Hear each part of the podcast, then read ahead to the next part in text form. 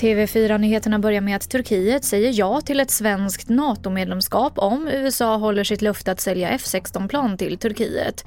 Det säger president Erdogan, rapporterar nyhetsbyrån Reuters. Han har tidigare sagt att sakerna inte hänger ihop. Joe Bidens stab är i full gång med att möjliggöra försäljningen av planen, säger Erdogan enligt nyhetsbyrån. Mer om det här på tv4.se. Regeringen kallar till krismöte imorgon på grund av det senaste dygnets sprängningar i Hässelby och i Linköping. Det här rapporterar TT. Syftet är att identifiera vilka åtgärder som behövs genomföras för att få kontroll på sprängningarna. Till sist kan vi berätta att Kalla Fakta idag kan avslöja att den kinesiska ambassaden aktivt har spridit kommunistpartiets böcker till svenska skolor där de sen har använts i undervisningen.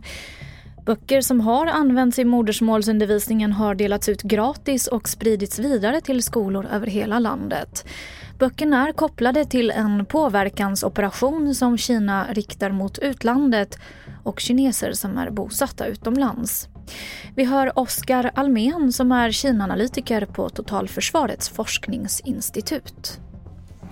Ja, min rekommendation är att man använder annat material än någonting som överhuvudtaget egentligen producerar av den kinesiska staten.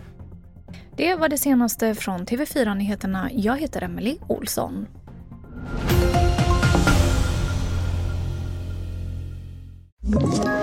Ett poddtips från Podplay. I podden Något Kaiko garanterar röskötarna Brutti och jag Davva dig en stor doskratt. Där följer jag Pladask för köttätandet igen. Man är lite som en jävla vampyr. Man har fått lite blodsmak och då måste man ha mer. Udda spaningar, fängslande anekdoter och en och annan arg rant. Jag måste ha mitt kaffe på morgonen för annars är jag ingen trevlig människa. Då är du ingen trevlig människa, punkt. Något Kaiko, hör du på Podplay. Därför är gardinerna.